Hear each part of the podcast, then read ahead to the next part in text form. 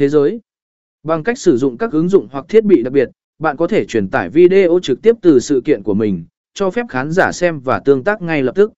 Điều này tạo ra một cảm giác tham gia thực sự, dù ở bất kỳ đâu trên thế giới. 4. Sử dụng kỹ thuật chỉnh sửa video sáng tạo. Kỹ thuật chỉnh sửa video không chỉ giới hạn ở việc cắt ghép và tối ưu hóa hình ảnh.